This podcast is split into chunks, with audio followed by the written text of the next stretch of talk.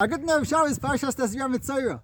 This week's Parsha, the Mitzorah brings two birds, a kapara for talking Lashon Hara. One bird he shechts, and the other bird he sets free. The Zara says, just like a person needs a kapara for a bad word that was said, so too a person needs a kapara for a good word that wasn't said. You have an opportunity to give someone a good word, say it. That's why one bird was shecht. That's the bird of the bad word that was said. We gotta shecht that. But the good word that wasn't said, you gotta let free.